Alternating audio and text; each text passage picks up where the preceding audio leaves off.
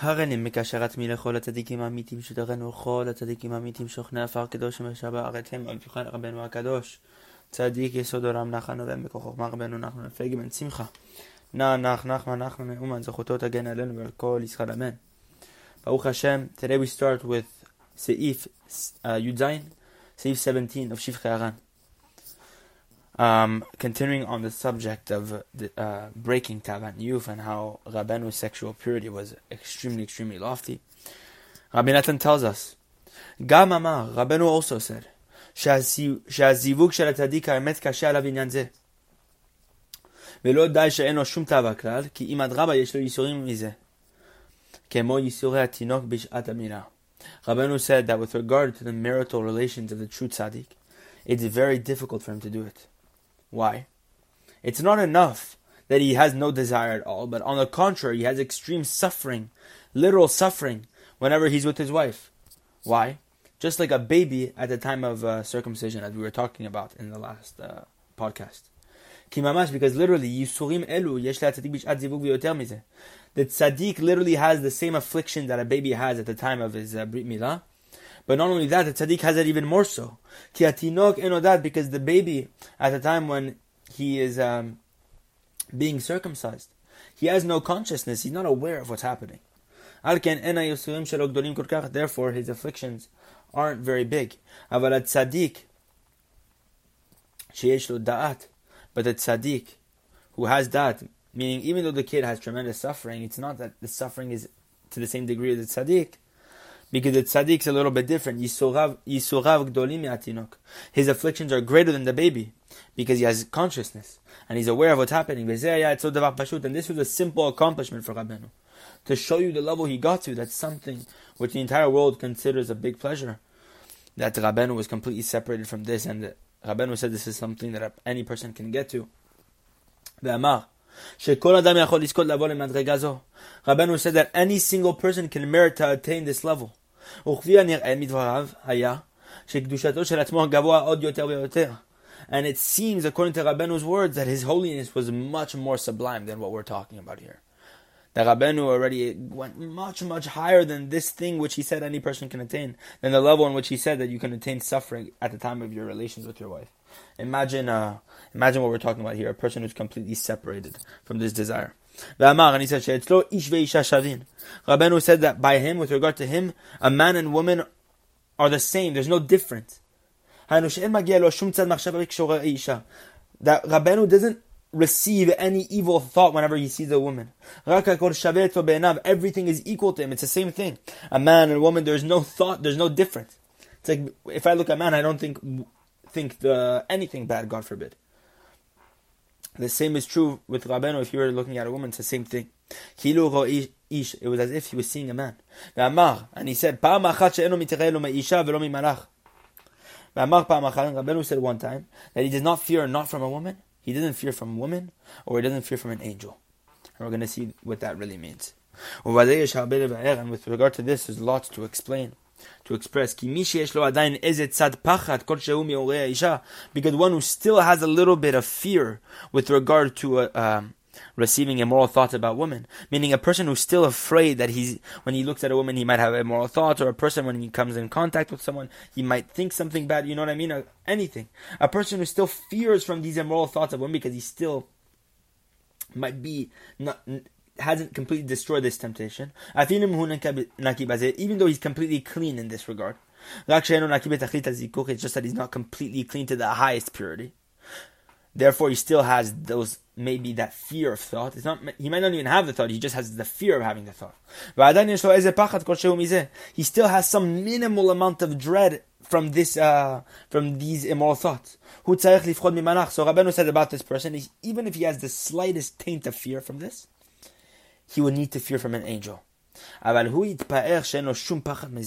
took pride in himself in the fact that he had no fear from this at all whatsoever, not a drop. Therefore, he has no fear from an angel. And what's the connection between fearing from an angel and fearing from a woman? Now Rabbeinu explains. And it's brought down the secret in the Gemara Kiddushin, page uh, 81a. And also Rabbeinu explains this even further in Likutei Moharan Tinyana, the second volume, the first lesson. over there. He explains this inyan. As he brought down from the Lakidushin, this is explained just a little bit in the words of the Chachamim. What did uh, Rav Amram Chasida say to the angel? Ana bisra esh. I am flesh and you are fire. Adifna minach, and I'm still better than you. You see how Rav uh, Amram had no fear. Shamar Rav Amram Chasida al. And we see that this is what Rav Amram Chasida said said the angel that he had that he he said he was better than him. And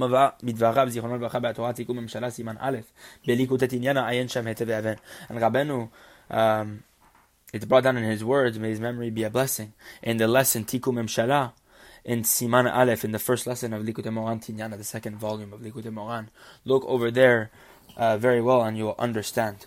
And uh, over there it explains this idea that if a person wants to have dominion over the angels, the only way he can do so is by binding himself to the Shorshen Nishmot Israel, to the to the root of all the souls of the Jewish people, which is where the Kisei HaKavod is because the, all the souls of the Jewish people are drawn from under the Kisei HaKavod, which is why Hashem tells Moshe Rabbeinu, when Moshe ascends up on Har Sinai and all the angels want to burn him, it's brought down in the Midrash, Hashem said. Kevodi, uh, it brought down this idea to hold on to my throne of uh, glory. Because it's over there, when you hold on to the throne of glory, you're binding yourself to the Neshamot, and then the angels have no dominion over you. You actually go above the angels. As Rabbeinu says, that one in this lesson, he starts with this lesson, that the Ish Israeli, the Jewish man, was created to have memshala over the malachim, to have rulership over the angels. And how do you do that, Rabbeinu says? By binding yourself to the souls of the Jewish people. And how do you bind yourself to the souls? By destroying and nullifying your, your sexual desire. And it's brought out this idea that bisra, which means flesh, as we see with Rav Amram Chasida, this is what he said, Anna bisra. That I am flesh, the ant esh, and you are fire. What bisra, if you take the first letters of this um, if you take this word, it's an acronym for the phrase Shishim Ribo Becheres Echad. That it says about Yocheved that she gave birth to, to uh, 600,000 in one womb. Meaning that Moshe Rabbeinu, who represented Tzaddik Emet, connected was all 600,000 souls in one soul. And she had, it was as if she gave birth to 600,000 souls in one shot. That she had 600,000 souls in one womb. And that's what Tzaddik Emet, who purifies his flesh so very much to the point where he's above his desire and he's completely over the angels. Uh, Seif Yutet, 19. גם היה רגיל מאוד בימי קטנתו ובימי ילדותו לרוץ בכל פעם על קבר הבעל שם טוב זכר צדיק וקדוש לברכה. רבנו accustomed himself during his youth and during his childhood to run all the time, always to the, the gravesite of the Baal Shem Tov. May the memory of this holy tzaddik be for a blessing. The holy Baal Shem Tov, his great grandfather, Rabbeinu used to run to his kever his gravesite all the time. לבקש מאיתו שעזרו להתקרב להשם מטבח, to constantly request from the Baal Shem Tov, that the Baal Shem Tov were basically to, to what you call, assist him drawing, in drawing close to God. He would go to the Baal Shem Tov as, uh, for advice and for, uh, to ask the Baal Shem Tov to basically help him draw close to Hashem. And Rabbeinu would accustom himself to go specifically at what time? During the night time. And in the winter time, when it was extremely cold outside, he would go out at night. And there's many stories brought down that Rabbeinu, when he was just a child, used to go out at night when his mother was sleeping and his father was sleeping. And uh, he used to go out at night when his mother was sleeping and basically uh, take the horse and go uh, go to the kvarim, go to eat bodedut without anyone knowing, and then tuck himself in bed by the time his mother woke up so that uh, she wouldn't realize he left. To show you the sacrifice that Rabbeinu went through, it's just something unimaginable. And we're going to see how old he was when he did this at the end of the paragraph. So in the winter time, in the very cold weather, he would go out at night, and from there he would go after the kever of the Baal Shem Tov, after praying on his great grandfather's kever. He would go to the mikveh and immerse in the ritual bath. There was two mikvehs in the time, in uh, Medzibot, where the Baal Shem Tov is buried. And this is where Rabbeinu grew up.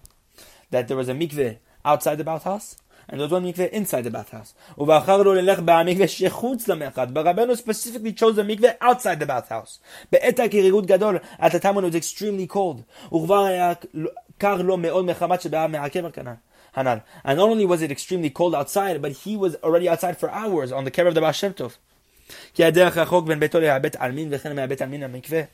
it was extremely, an extremely far walk from the his house where he grew up the house of Baal Shem to the cemetery, and from the cemetery to the mikveh. Aside from all the time he was waiting upon the kever of the Baal. So imagine how much time he's spending outside. Afar pichen.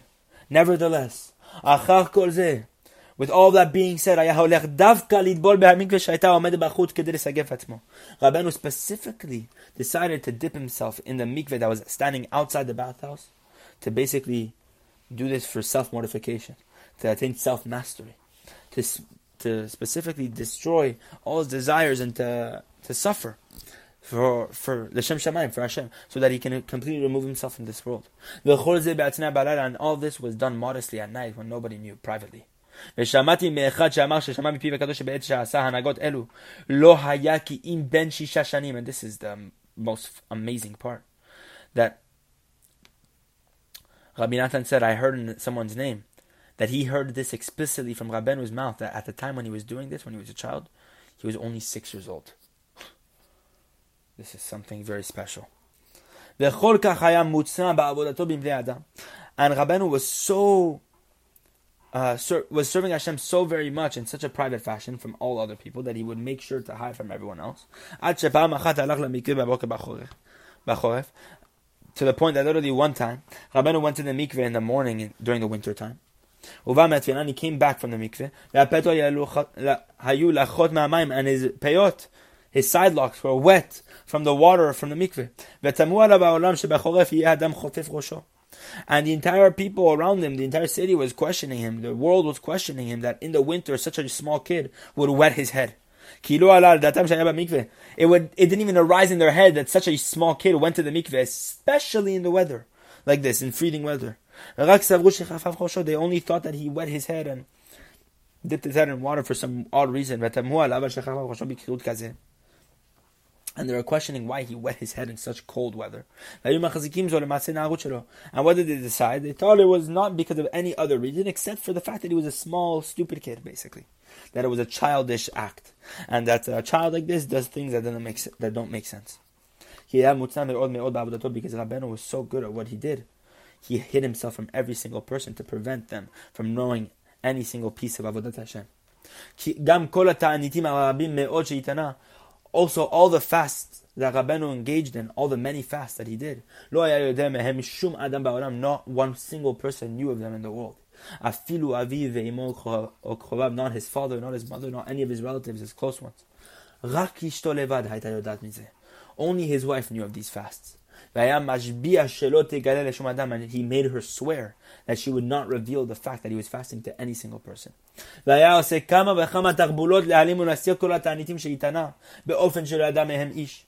And Rabenu would do all sorts of uh, strategies to conceal himself and to hide himself from, uh, from the world so that nobody would know that he was fasting, so that nobody would know that he was engaging in so many fasts and mortifications.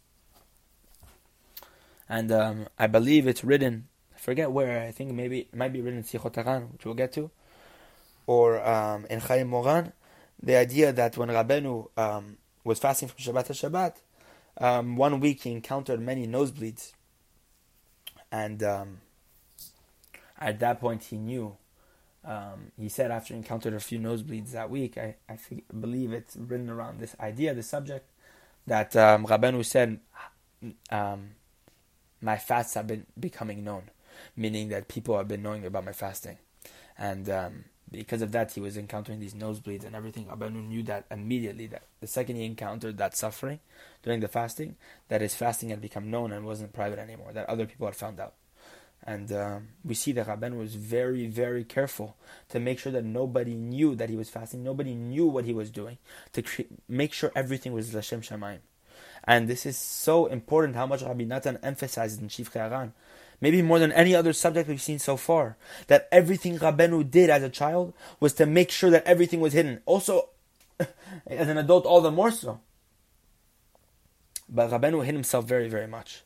And this is very intentional that to attain greatness, to attain true holiness, one must make sure that his kavod that he's attaining is kavod Elohim, godly honor, which is a hidden matter that says, kavod Elohim aster davar, the honor of God is a hidden matter. So Rabbeinu need to ensure that if he really want, that if he really wanted to attain godly honor, that he would do it in a hidden fashion. And it says, what does it say? Kvod Melachim Chakor Davar. That kingly honor is an investigative manner, meaning if uh, if you want people to uh, if you want to attain a different type of honor, people will investigate. Everyone, will, everybody will know.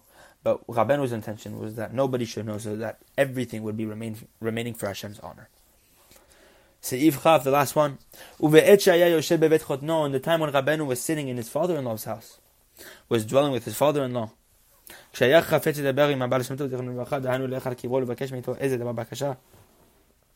When Rabbeinu would desire to speak to his great grandfather, the Baal Shem Baal Shem Tov, meaning what? To travel to his kever and to request from him something. A sort of request that Rabbeinu would accustom himself to go to the care of the Baal Shem Tov if he needed something from him to plead on Hashem's behalf, to plead on his behalf to God. That when Rabbeinu moved from Medzibos to the house of his father-in-law, Rabbeinu would accustom himself to travel to the uh, the town and the congregation of Smila in eastern uh, in this place in Ukraine, which was close to his father-in-law's house.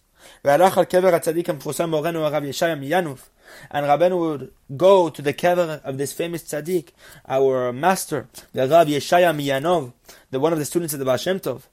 May his memory be a blessing. That he was uh, dwelling over there, that he was uh, resting over there. And Rabbeinu made this tzaddik, the student of the Baal Shem Tov, as a messenger. That um, he made this tzaddik, Rav Yeshaya Meyanov, a messenger to go and to make known to the Baal whatever Rabbanu's request was. Rabbanu used to go to this tzaddik's kever as a messenger, as an intermediary to go to the Baal Tov because the Baal Tov was very far, and he told them to go to the Baal Tov to bring him his message.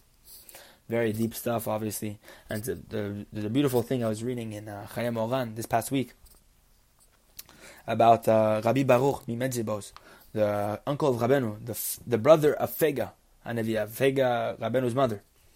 Rabbauch was one of, was the grandson of the Baal Shem Tov. And it says about Rabbauch that he was an uh, awesome, tremendous tzaddik, that he was very close to the Baal Shem Tov. And uh, after the Baal Shem Tov's passing, the Baal Shem Tov would come to Rabbi Baruch a lot of the time. And that when Rabbi Baruch would go to the cave of the Baal Shem Tov, he would interact with him in many different ways. And they would they had a very close connection. And one time, um, it was known that Rabbi Nisan Kavler, one of the students of Rabbi Baruch, uh, saw his teacher very sad in his room once. And he asked his Rebbe, he said, uh, Rebbe, what's going on? Why are you so sad? And uh, Rabbi Baruch responded by telling his student, saying what? That every time I used to go to the Shem Tov, I always used to see the Baal Shem Tov. The Baal Shem Tov used to come to me and talk to me and uh, engage in conversation with me. But recently, for the past few weeks or months, it's been that every time I go to the Kel of the Baal Shem Tov, he's no longer there. His soul is no longer there. Meaning he doesn't come visit me. He's not, he's not there. He's not present. He's not present at his kever. It's like he went somewhere else. And Ram Nisan Kavler asked uh, Rabbi Baruch. He said, but where did he go then? And Rabbi Baruch responded that he said that the Baal Tov chose his place with his great grandson Rav Nachman. That Rabbi Baruch said that he's with my nephew now.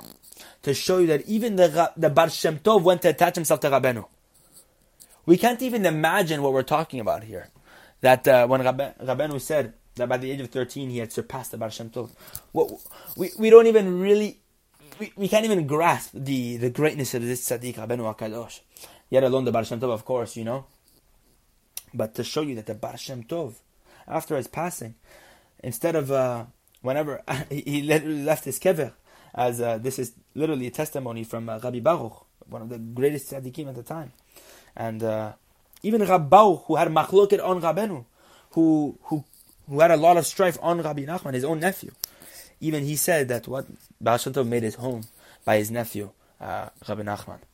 Just to show you that uh, Rabbeinu and Rabbi, uh, Rabbi Baal Shem Tov, uh, their connection was uh, very, very special and very unique.